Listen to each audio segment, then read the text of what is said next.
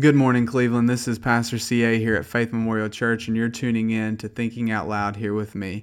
This morning, and really for the past week or so, I have been thinking on Exodus chapter 17.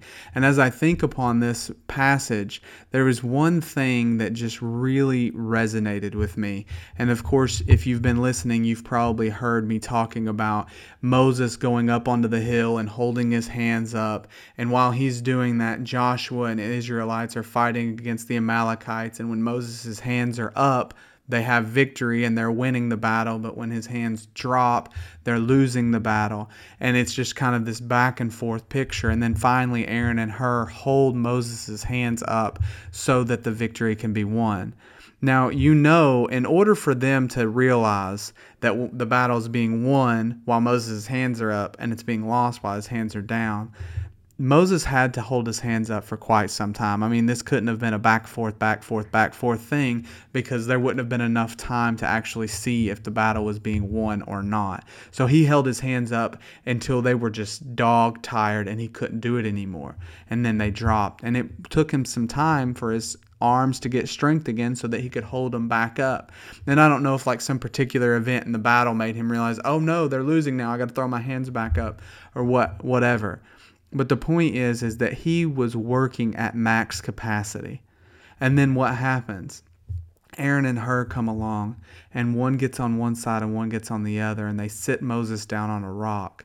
And one holds his left arm up, and one holds his right arm up. And they hold his arms up all day long until the sun goes down, and Joshua finally gains complete victory over the Amalekites. And this is absolutely a beautiful picture of Christianity and how it should go.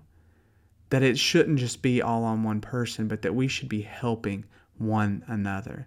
And this past week, I preached on this message and I told our congregation, I said, everyone that has an actual need, and I'm not talking about you don't have money to go out to a fancy restaurant after church. I'm talking about a life and a death need. I'm talking about something that could change the entire dynamic of your existence.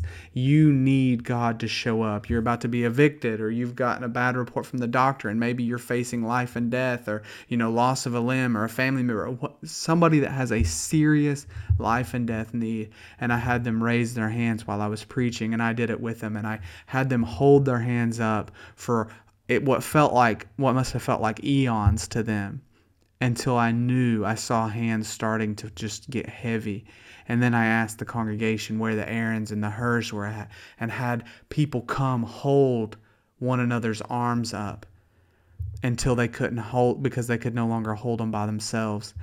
And I said, and I use that as a physical illustration to say this is how ministry should look. This is how church should look is that we should be helping one another maintain our worship and not lose the faith and not stop believing and not stop fighting for that breakthrough because what happens so often is people quit right before they get their breakthrough. Right before their healing comes or their financial deliverance, they give up and they walk away and they don't ever see that. And the problem doesn't lie so much with them them, it lies with the Christians around them that weren't holding their hands up.